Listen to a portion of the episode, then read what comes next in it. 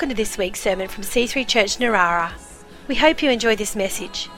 For more information or to contact us, visit c3church.narara.net.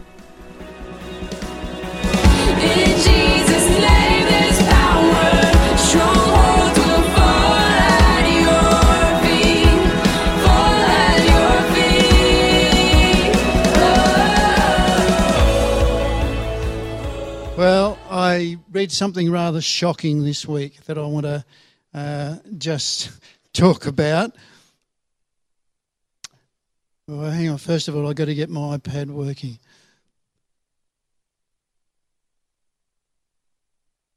Here we go. Um, just before I tell you what what was shocking, I want you to um, get something to write with and write on today. I don't. It's up to you whether you take notes on the message or not. That's not really it, but there is something I want you to write down in a minute. Um, so on your device or a bit of paper, pen, whatever it is, um, that would be good.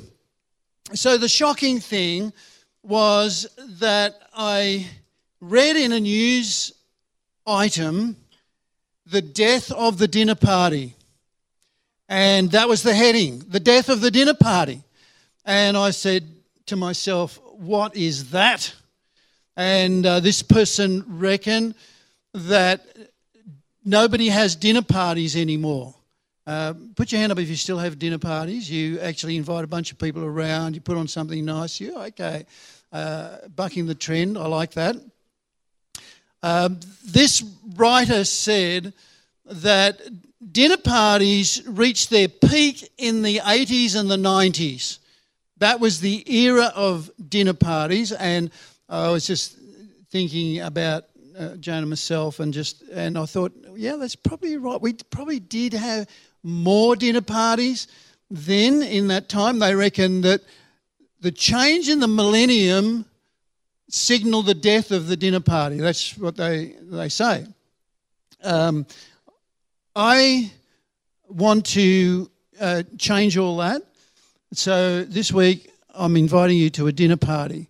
And this is what you've got to write down. Uh, it may come up on the screen. Uh, but first of all, I want you to uh, write down Joan's phone number. I didn't put mine because I don't want a whole lot of crank calls, but um, but so I gave you Joan's. So if you want to sell us solar panels or anything like that, feel free to uh, to ring her up, and her number is up there.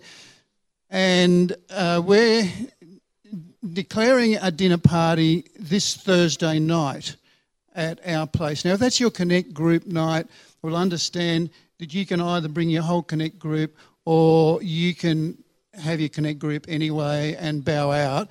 Um, I'm not really sure whether this whole group would fit into our lounge room. We'd have a good a good go at it. Uh, I, I, don't really mind, to be honest. Um, and I've just put our address down so that you can write that down as well. And if you We'll either say it at seven, but please come before that. Anytime after six, not before six. Otherwise, I'll have to get you to do the vacuuming and all that kind of stuff. Um, but we'd like to like to invite you uh, to a dinner party, and it's an Italian theme. and you're bringing it, right? So, uh, you, part of the RSVP is to tell us that you're going to bring a pizza or a lasagna or or anything else that's Italian, spag bowl or or something, nice bread, some vino or whatever it is. Um, and so uh, please uh, just message Joan, say, yeah, we're coming, there's 15 of us, and we're bringing a, a loaf of bread or whatever it is. And, and we'll see what happens. See what happens.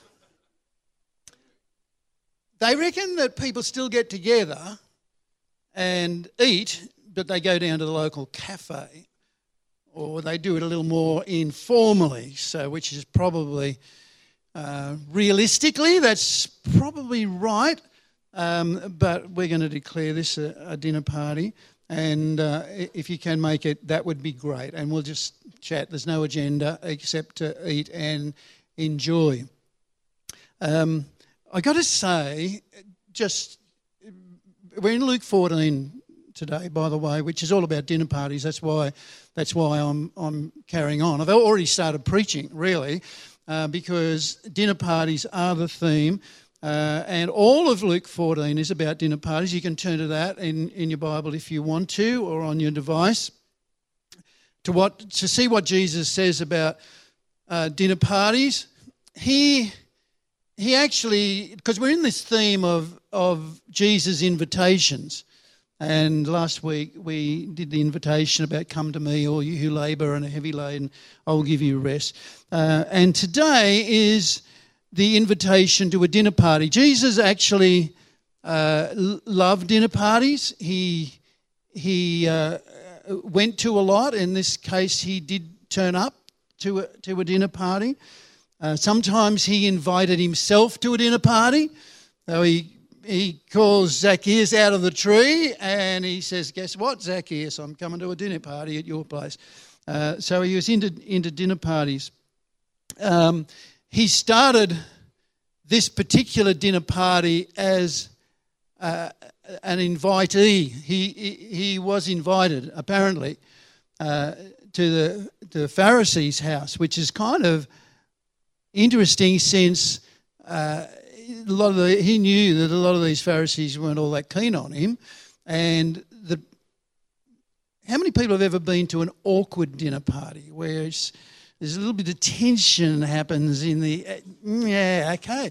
Well this one actually starts off a bit like that. And the the the first thing that happens is this little bit of confrontation between uh, Jesus and his his host guests, and then it kind of gets it gets worse. Uh, then it gets a little bit better, and in the end, uh, Jesus talks a little bit about a, a, an awesome dinner party that he wants us all to be part of. We we begin our Christian lives as a response to invitation. In fact, I would say that every relationship begins with invitation. No invitation, no relationship. You just think about that and put it to the test and, and ask yourself whether that is true or not. So, a young guy uh, looks over and he sees a, a rather attractive girl and he thinks, I'd like to get to know to that, that girl. Uh, how is he going to make that first move? Well, it's going to be an invitation, isn't it? Would you like to come do coffee with me or whatever? It actually begins with invitation. And, uh, and so it is. Uh, by the way, I've already had a great time in church this morning by everything that happened on the platform, but actually began before that with a conversation uh, uh, down here uh, with this young man who uh, uh, tells me that this church is the first church he's ever been in. Is that right? Uh, I was stoked. I loved hearing that because you know what I, that means to me? He actually met Jesus in this church, and uh, uh, it began, and he tells me, as we had that conversation, that it actually began with an invitation, and it, was a girl who invited him, and, and uh, uh, anyway. Uh, it was a great story. Just love that. I, I guarantee you've got a, a story of an invitation somewhere in your life that actually was a turning point in your, your life. Uh, I like the look of Joan, but she actually invited me first. And she wrote me a letter inviting me to a, a party. And I thought, that is one hot looking chick. I think. I think I'm going to say yes, and uh, and the rest is history. Um, so Luke 14, verse one. This is the whole chapter, and it's fairly long. So we'll just just engage with the story of it, uh, but we will read uh, some verses of it as well.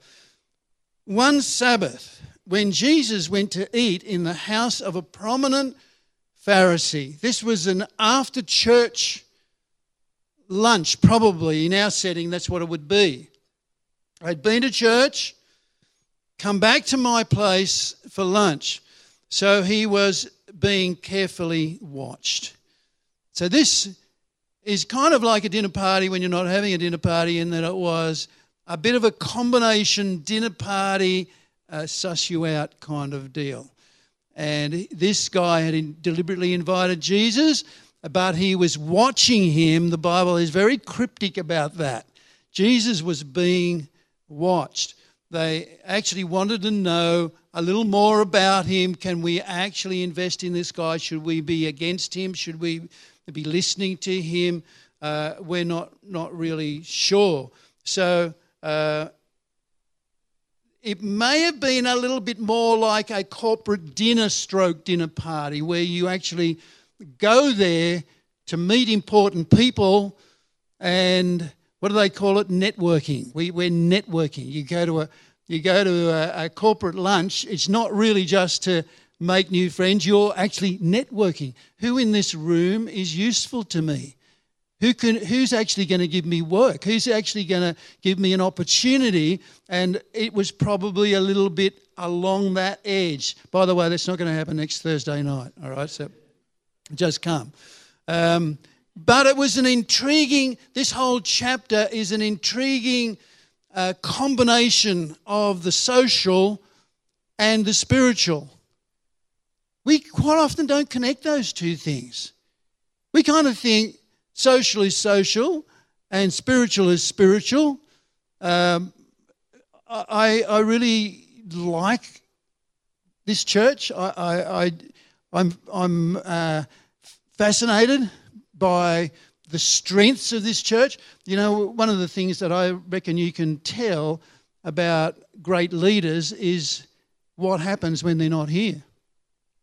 And uh, and we've always had great esteem for Chris and Ruth, but it's gone up a few notches because w- while they're not here, their presence is not here, they're not physically here, the team is just amazing. And it, it comes down to communion and the offering talk and, and the band and the worship leading, and it's just awesome, so which, bu- which basically comes down to great leadership. Uh, you can always tell uh, a, a, a, lot about a leader by what happens when they're not here. Um, but the social and the spiritual. Last, um, uh, I love the way a, a lot of you come quite early to church. I like that, and it, it's probably a little bit of the architecture of this building, but that courtyard is a happening place, and you could say, oh, it's all social out there. No, I don't reckon it is. I reckon it's, it's a little bit more than that because every conversation will go in a certain direction. And I think it was last Sunday morning after church where we all out there again. Uh, and I noticed a couple of people, uh, they were talking together, having coffee together. The next thing, they're praying together. So, social and spiritual, let's, let's actually uh, remove that barrier, in, even in our thinking. Because Jesus would go to a wedding and suddenly something remarkable spiritually happens at the wedding. And the, he can go down to the beach, talk to a couple of fishermen, and he's just being friendly there down by the beach, but suddenly a world altering, a history altering spiritual event takes place. Uh, so when we go out uh, into our Mondays and Tuesday this week, uh, you know, let's think a bit bigger about what can happen at all kinds of different levels in our lives. Um, Jesus actually, so this message is a little bit about inviting as well, about being invited, how to behave when you're invited, and how to uh, be the inviter. And uh, you know, Jesus says in Re- uh, Revelation chapter 3:20, he says, "Here I am, I stand at the door and knock. If anyone hears my voice and opens the door, I will come in and eat with him and he with me. But you need to invite me." That's what he's saying. So he- invites us, then we invite him, and suddenly relationship is built. It's a two way thing. There's an invitation, there's a response, and then there's an invitation that comes the other way, and another response, and suddenly you've got an incredible relationship happening. Jesus invites us into his world, but we need to invite him into our world as well. And not just our spiritual life, but into our home life, our work life, our reading and watching life, our finance life, our friendship life.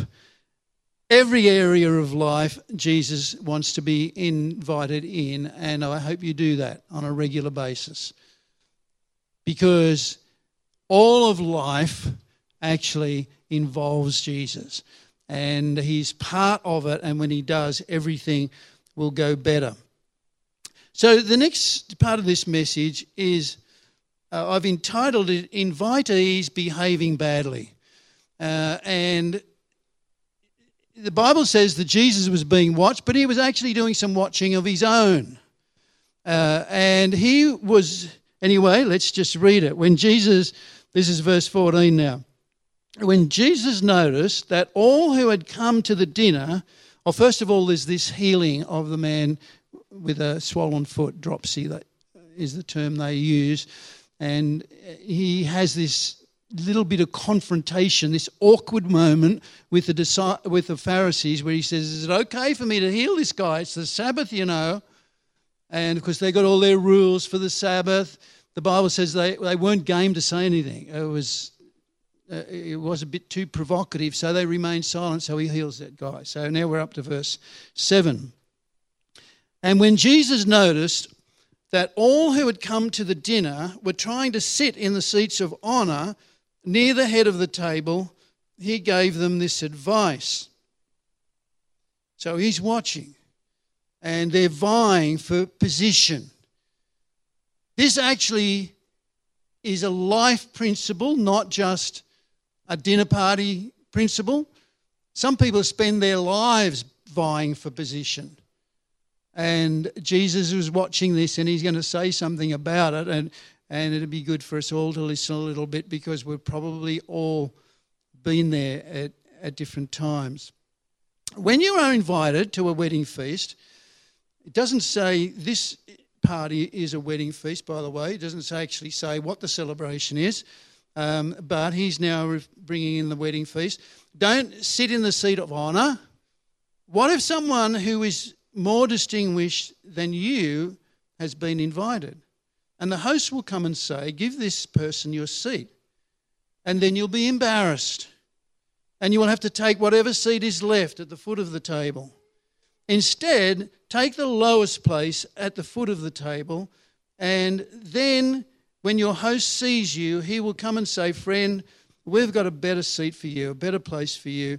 And then you will be honoured in front of the other guests. For those who exalt themselves will be humbled, and those who humble themselves will be exalted. That's, that's a put it on your fridge kind of saying of Jesus because it is, it is so powerful and it, it is worth having in our face quite often. Those who exalt themselves will be humbled, those who humble themselves will be exalted. Joe and I are our home churches, Hope UC, and um, some of you may know, but but we uh, pioneered the Charmhaven Church, which we, when we were doing it, was called North Lakes Christian Life Centre, and uh, now it is the Hope UC uh, Charmhaven campus. And Pastor Mark and Darlene uh, are beautiful, wonderful people, and they always want us, Joan and myself, to sit down in the front row with them. Uh, and it kind of, when I read this, because we'll, we'll quite often want to just sit back, you know, like kind of thing. Um, because I actually totally believe what Jesus is saying here. I think if you if you start to push yourself uh, somewhere along the line, it's going to come unstuck. It'll get it'll get ugly. Um, anyway, they want to refer to us as the founding pastors. That's our official title, uh, which I love because we don't do anything. So, so, so I don't want a title that implies that you actually do anything. Um, so anyway, and they love us to sit down the front. So some, sometimes we'll go and try and sit up the back, and then somebody will come, Pastor Mark and Darlene, I want you to come and sit down. Okay. Um, so Jesus here is talking about pushy and self-promoting people. Um, and we've probably all seen them, and we don't want to be that person, I, hope. Um, later on, he talks about people who are the opposite. They're reluctant people. They're standoffish. They, they don't actually want to even buy in. They, you're lucky to actually get them through the door. Never mind head for the best seat. It's like we've got these two extremes in this one chapter, which is quite, quite an interesting thing. So, my next heading is so we've got invitees behaving badly, the pushy people who want to get recognition. Now we've got inviters behaving badly as the heading of this one. And this is verse 12. He turned to his host and he said, When you put on a luncheon or a banquet or a Thursday night dinner party, uh, he said, Don't invite just your friends, brothers, relatives, and rich neighbours, for they will invite you back, and that will be your only reward. Instead, invite the poor, the crippled, the lame, and the blind. And then, at the actually, one, one Christmas, I'll tell you this story. Uh, Jan and I decided, this is when we were doing, doing the church up there, that we would invite, the, well, our kids call them the lame, halt, and blind um, after this passage. And we, we just put out an invitation. Anybody who's got nowhere to go Christmas Day, come to our place. Well, we had the strangest group of people at Christmas dinner that, that year. And our kids said to us, That was great, Mum and Dad. Can we not do that next year? Um, anyway. Um, but it says, Then at the resurrection of the righteous, God will reward you for inviting those who could not repay you. It's a great, great principle, you know, like to reach out to people. And, and uh, one of the things, one of the joys of being with you this week and coming in in, in a way with new eyes, we, we, we, we haven't, you know, followed the total history of, of your church and everything, but we come in and we just see awesome things everywhere. We see awesome people everywhere, and we think it's it's wonderful. And and uh, I think right across our central coast, there's all different expressions of people who love God and are serving God. Praise God for the Salvation Army who are out there, uh, you know, serving these. It's their specialty, and they do it so well. We should celebrate them and praise God for every church that's alive and and announcing that Jesus is the hope of our generation. Amen. Um, then, but he said, there's nothing worse than a clique, especially if you're not part of the clique. And uh, we've probably all been that there at times. Well, yeah, there's a clique going on here, and I'm not part of it. Hey, what's going on here? And uh, what a terrible thing if that happens in church life, which I, I sure it would never happen here. But that's what Jesus is talking about. You only invite the people who you think are in your in group. And he says, why don't you invite people who are uh, in no group? And it's about uh, the socio-economic thing, I suppose, but it's also about uh, education, age, ethnicity, not just the people who fit in to your little way of doing life, uh, because we all, in reality, will have people who we think they're just my kind of people.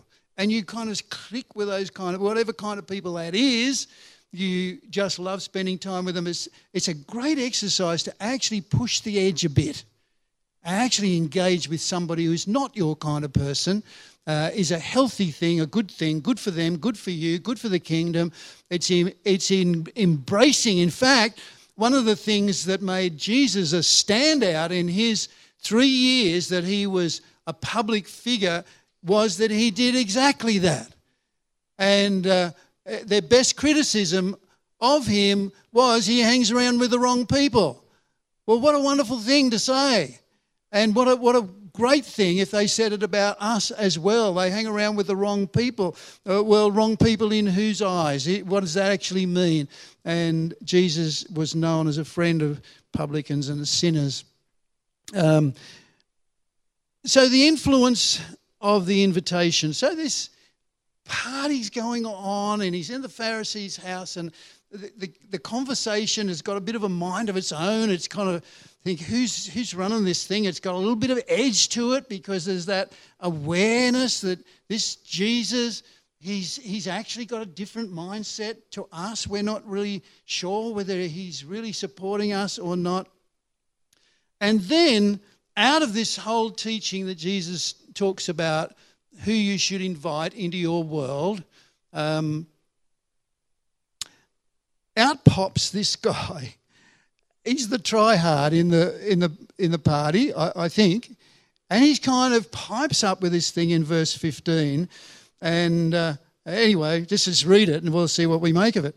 Uh, when one of those at the table with him heard this, that's what we've just read about who you invite, he said to Jesus, Blessed is the man who will eat at the feast of the kingdom of God.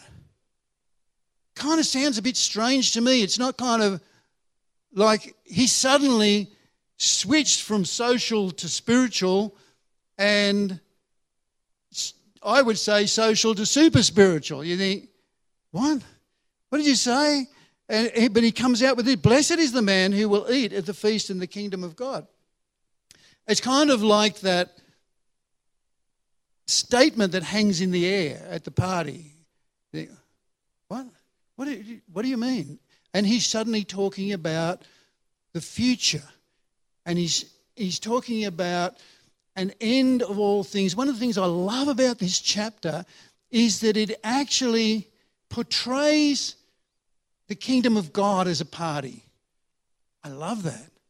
I love that because I know that Jesus, over the, the, the three years, he, he compared the kingdom of to a lot of things. The kingdom of God is like a mustard seed. It's like this. It's like that. It's like a man who goes out to sow and all this sort of thing. In this chapter, he's saying the kingdom of God is a party. Uh, and he's unashamedly saying that. And I kind of like that because it suits C3.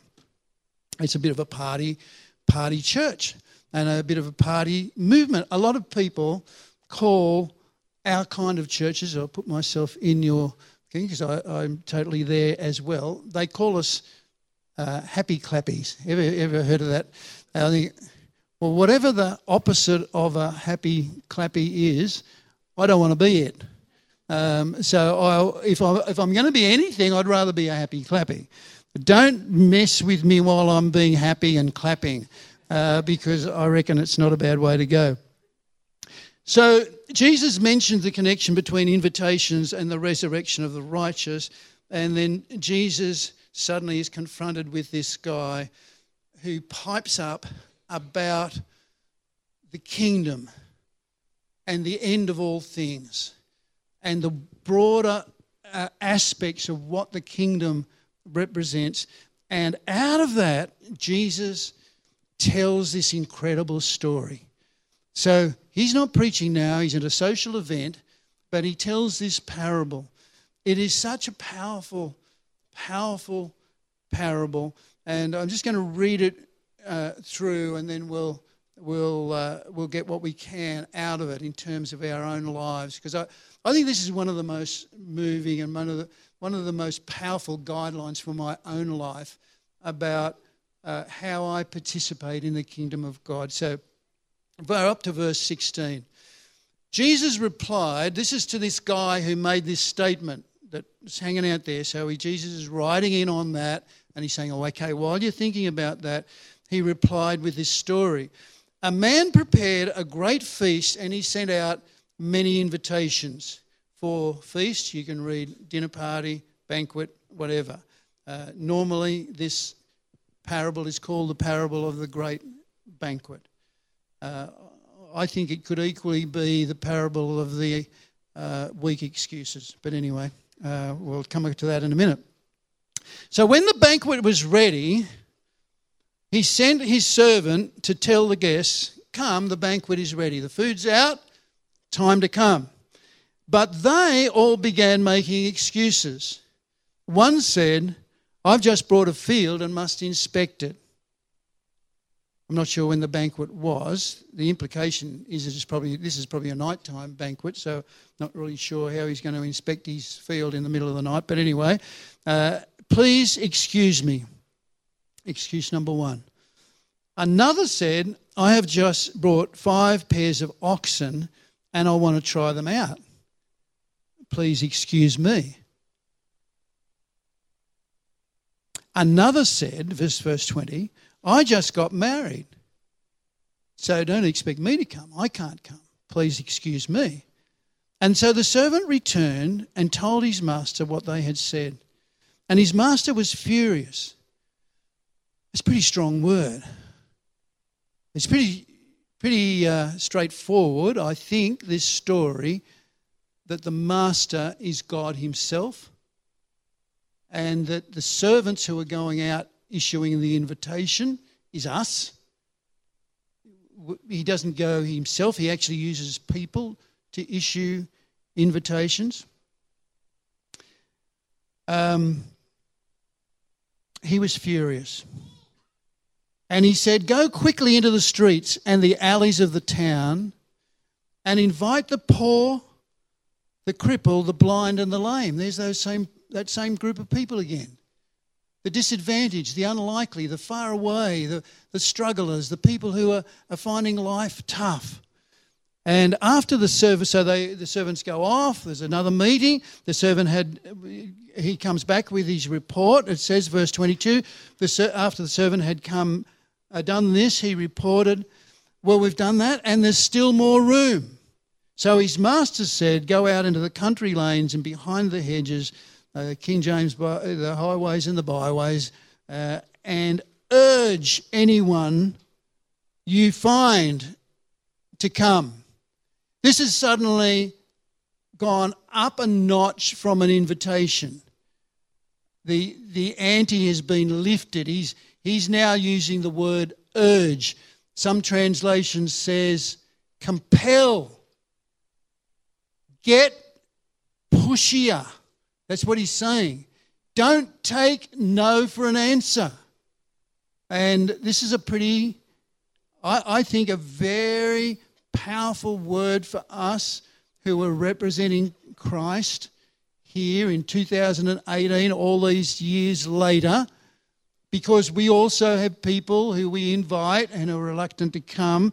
I wonder how pushy we dare become.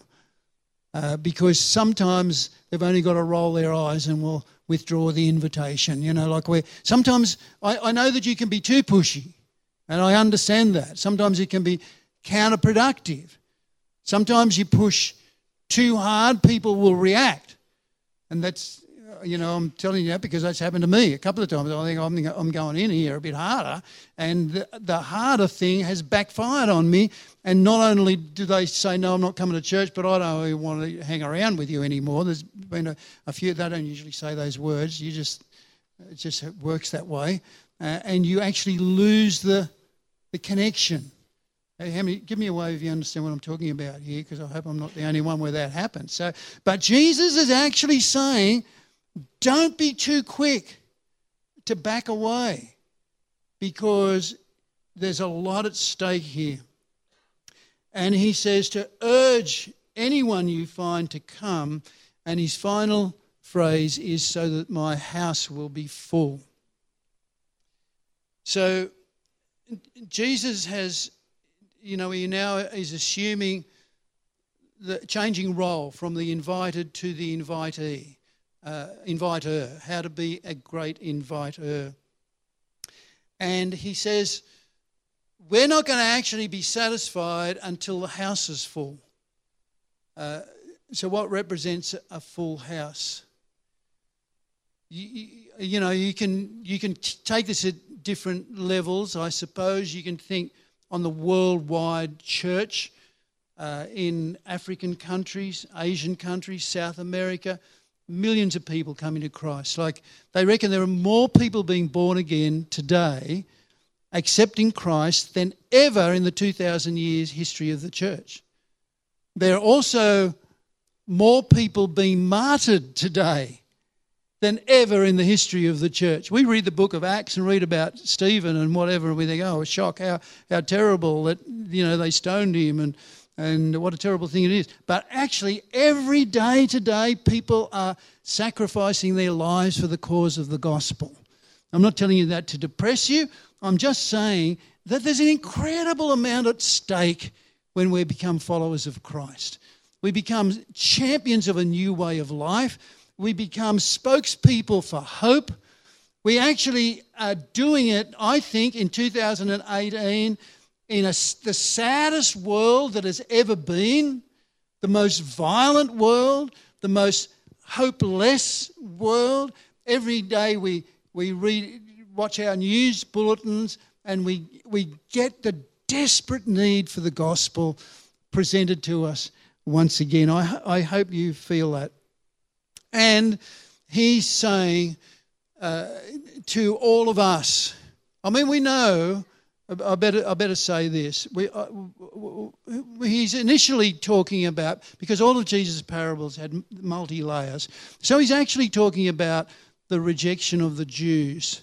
They're the ones that are making all the excuses. So he's actually directly talking to the Pharisees. He's talking to his host, and he's saying, I'm inviting you to come to this banquet, and you guys are coming up with every excuse under the sun. So he actually tells the story, but the Pharisees, it's not lost on the Pharisees. He's, they, they're getting this thing. It's actually generating a lot of tension. It ended up with Jesus on the cross, in not that far away. Uh, it actually began with these sort of occasions where he actually told them. Uh, but it actually, we can broaden it out to us when, when we may or may not be of Jewish heritage, but we're all receiving this invitation to come and we come up with excuses. I just want to talk a little bit just to, to tie this together about, because this is the thing that I read. When I was reading this, I think, God, please help me learn what you want me to learn from this particular passage. And so I'm going to pass on to you uh, what I believe God spoke to me about.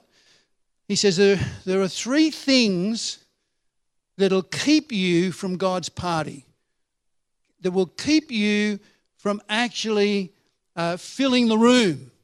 And you need to think about what those things are. So uh, here's my take on it. The first one is I've bought a field and I must go and see it.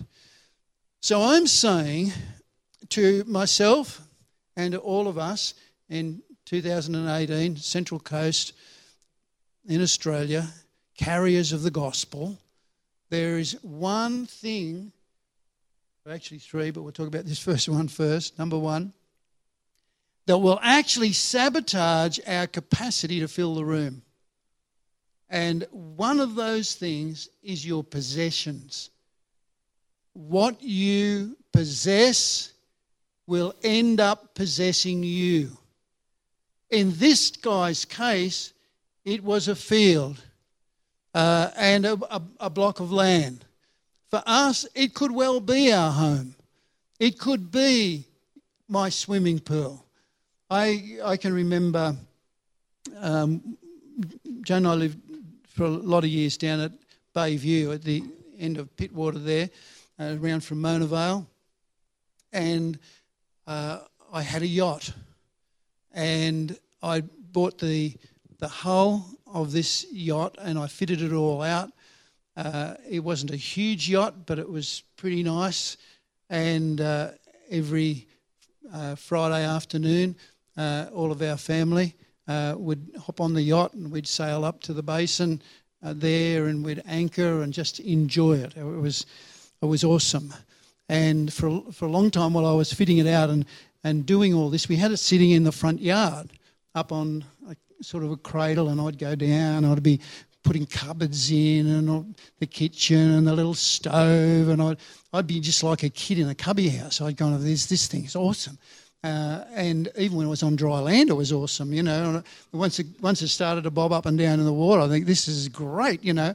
And um, life went on. I, uh, we, this was, I wasn't, I really didn't understand the Holy Spirit. I was saved. I knew Jesus. I'd not experienced the baptism of the Holy Spirit. So I'm just, I'm just telling you a little bit of my journey along this. I didn't actually. That was actually a more transformative event in my life than even my salvation because I accepted Christ when I was nine years of age. I mean, there was other issues that I had to get through along the way, but because my mum and dad uh, taught me about Jesus, I, haven't got a testimony that says, yeah, I was out doing incredible things and one day I met Jesus. No, I, I kind of always knew Jesus. That's how it felt. But when I got baptized in the Holy Spirit, it was a game changer for me and uh, it was it was radical. And I was I was a high school teacher at that stage, and and uh, uh, I had applied for Henry Kendall High School uh, as a, a, a head teacher position they call it now, and so we were going to move, and so we were praying about that. I kind of knew that this event in my life was more than just a social thing, it was more than just a career thing, it was actually a God thing. I kind of was very aware of that. The spiritual comes into every area of our lives. And but one day I was praying about it, and the Holy Spirit began to speak to me about the yacht. And he said, You think you own that yacht and you love that yacht? That yacht actually owns you. I'm not going to tell you this story to, to actually put anything on you. I'm just telling you how God interacted with me. He said, It's got your money. You're soaking money into this thing. You're soaking time into it. You're even not with your family as often as you, you think you're off the hook because you take them sailing on a Friday afternoon. But what about all the times you're down in there fiddle faddling around in your yacht and the kids are upstairs and, and and whatever anyway. So he started to hit me up about it. And uh, God said, I want you to I want you to sell it. I want you to get rid of it. And uh, because it was kind of like, yeah, I own that, but it's actually owning me. And it was actually keeping me from what who I could become in God. Uh, so it's a special case for me at that time. I'm not, not putting any trips on anybody. I'm just saying that sometimes your possessions, I bought a block of land, now I can't come to the party. I don't think so. I reckon the party comes first, the kingdom comes first. And I had to learn that the hard way.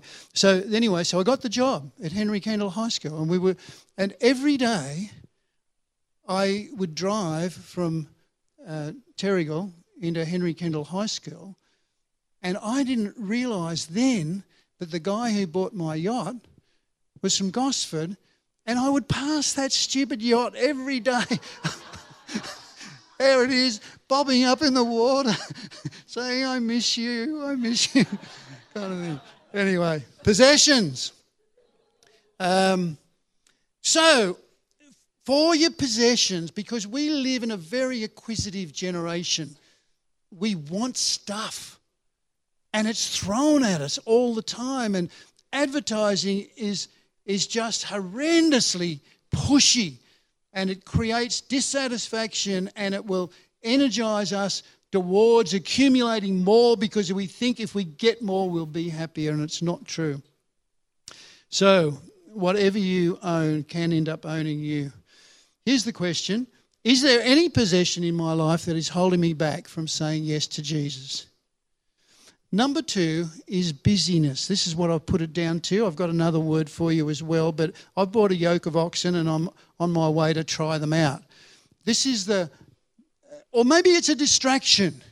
It's whatever actually is capturing your attention. This guy says, uh, so the yoke of oxen, of course, it represented his, his work capacity, till the ground, pull this, whatever. It was a useful thing. It's like machinery today. And I think that there is a way in which the gadgets in our lives, the things that actually fascinate us and cause us to be busy and soak up our time, actually can be the very things that stop us saying yes to the kingdom and yes to the capacity to fill the house and, and so on. So uh, I, I'm wanting you to think a little bit broader than than the yoke of oxen because I'm not sure that anyone's bought a yoke of oxen uh, this week. That probably hasn't happened. But there's a lot of other stuff that, uh, and it, it, you know, I got to be honest with you. I, I the I quite enjoy uh, my device, getting new games on it and all that kind of stuff. until I realise how much time that's soaking up of my life. And that thing can actually be the busy thing. And to this guy, it was enough for him to say, I'm too busy, can't do it. Busyness. Uh, busy doing what is a good, good question to ask. Uh, so here's the question Am I too busy doing stuff that is holding me back to saying yes to God's invitation or whatever is going to involve His kingdom?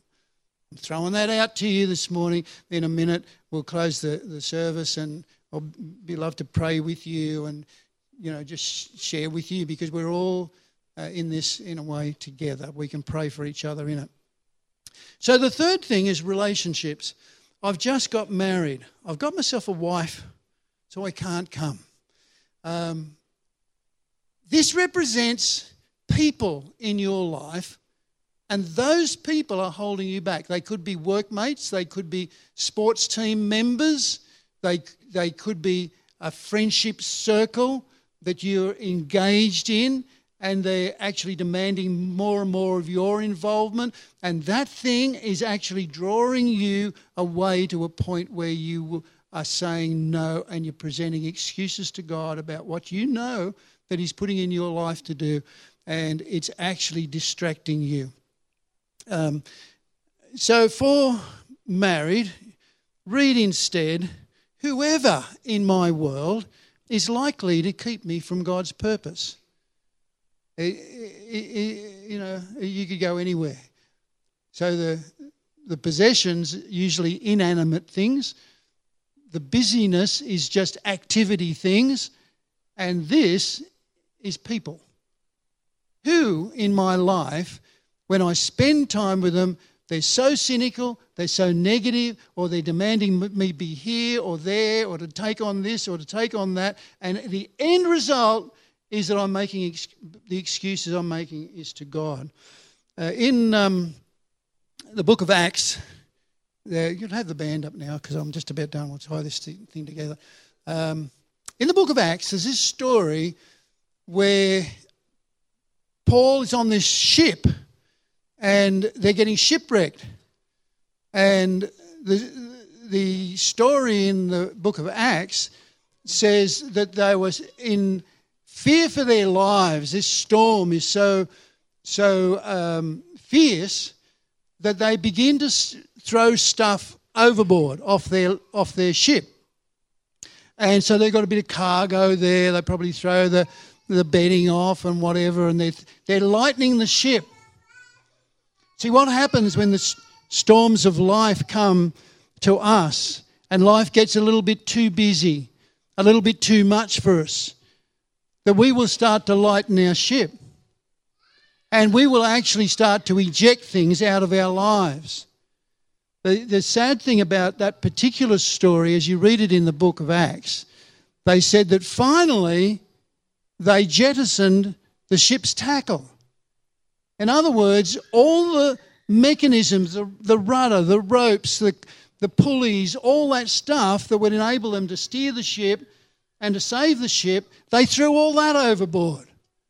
So basically, at this point, they're resigned to just ending up on the rocks because they couldn't even steer the thing anymore. And I was reading that at, at some stage, and the Holy Spirit said to me, That's like a person that when life gets too busy and when the pressure builds and stress builds, they throw out the God stuff. That's the first thing that's going to go. I'm not going to be able to do the, the serving in church anymore. I'm going to have to quit from that because there's too many demands in my job. And now I've got to travel. I'm doing all this. And now I'm sorry, I won't be able to serve in church. And it's actually, we end up throwing off the ship's tackle. The very thing that will save the ship and to keep us on track and to, that's the thing that gets the chop. And I think how how sad is that?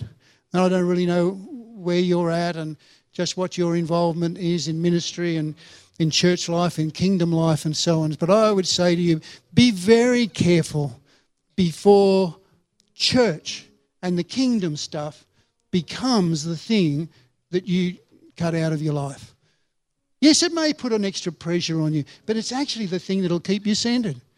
It's the thing that actually will carry the future with it. And I would say, be careful of it. Is there someone in my world who is becoming my excuse, or anything in my world that is becoming my excuse for saying yes to Jesus? Just bow your heads. Would you do that? This is time for you to listen to the Holy Spirit speak to you. We're all, our lives are full. I don't think there's ever been a time in history where people have lived fuller lives than we do. We've actually got this thing pressed down, shaken together, and crammed. Every moment is precious. We look at our calendar and we think, well, how can we fit that in? How can we fit this in? And here's the Holy Spirit speaking to us this morning and saying, What about the party? What about the banquet? What about the kingdom? Go into the highways and the byways and fill my house. Father, I pray for every one of us here this morning as we struggle with these things and that we'll have enough courage to be honest in how our own lives are sitting and what's wearing us out and what's invading our space and our thought life and so on, that you'll help us actually put you number one, as we heard earlier in this particular service. We're talking about that God's place is, is number one. If you're in church this morning and you know that your relationship with God is not where it should be, you maybe the excuses have got so many that now you're kind of disconnected from God and there's a distance there and you need to fix that. And in a moment, I'm going to ask you to raise your hand if you want to be part of this prayer. And there are two reasons why you should raise your hands. Number one is if you have known God, but you've actually become more and more distant until you know that the pressure is on, you can feel the, the, the urging of the Holy Spirit repair that relationship. Say yes again. Restore your connection with God. If that's you, then I want you to respond this morning. Or maybe you've never consciously and deliberately received Christ as your Savior. If you've never done that, this is your opportunity to do it. We'll just pray for you. Somebody will help you, maybe, but it's not really about embarrassing you or, or getting you to sign up to anything that you don't want to do, but it's just you responding to the invitation of God to please come to the party. This is for you.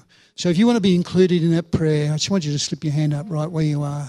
Say, Yeah, I'm in that. Pray for me. Thank you, Lord. Thank you, God. Thank you, Lord Jesus. Take courage. Say, Yeah, come on, I need to do that. In Jesus' name. Thank you, God. Lord, I thank you for people, Lord, who want to connect to you. Lord, and I pray that you'll bless them and connect them back into you and to your purposes today in Jesus' name. I just want to pray one more prayer and then hand over to our worship team this morning. But if you know the Holy Spirit has been speaking to you this morning and it's related to your excuses, and I know that we touched on a couple of specific things today, uh, but you know the Holy Spirit is saying, you know what? You've been making too many excuses. And it's time to put those ex- excuses behind. You're too young, you're too old, you're too sick, you haven't got time, whatever it is, is actually an excuse. It's not really a reason. And today, the Holy Spirit is saying, put away that excuse and start fulfilling your purpose in me. If that's you this morning and you want prayer for that, I want you to lift up your hand and say, Yeah, count me in on that one. Thank you, Lord. Thank you, Father. Thank you, God, for people who are responding this morning. Lord, I thank you that you watch our thoughts and everything we say. And one day we will stand before you and and uh, we don't want to make a heavy trip out of that. We thank you so much that in this particular passage today, you describe your kingdom as a celebration, and that's what it is. We thank you for the joy of it. But Father, we pray that we will participate fully into and become everything that you've called us to be. In Jesus' name, amen. God bless you, church. Awesome. Come on, lead us.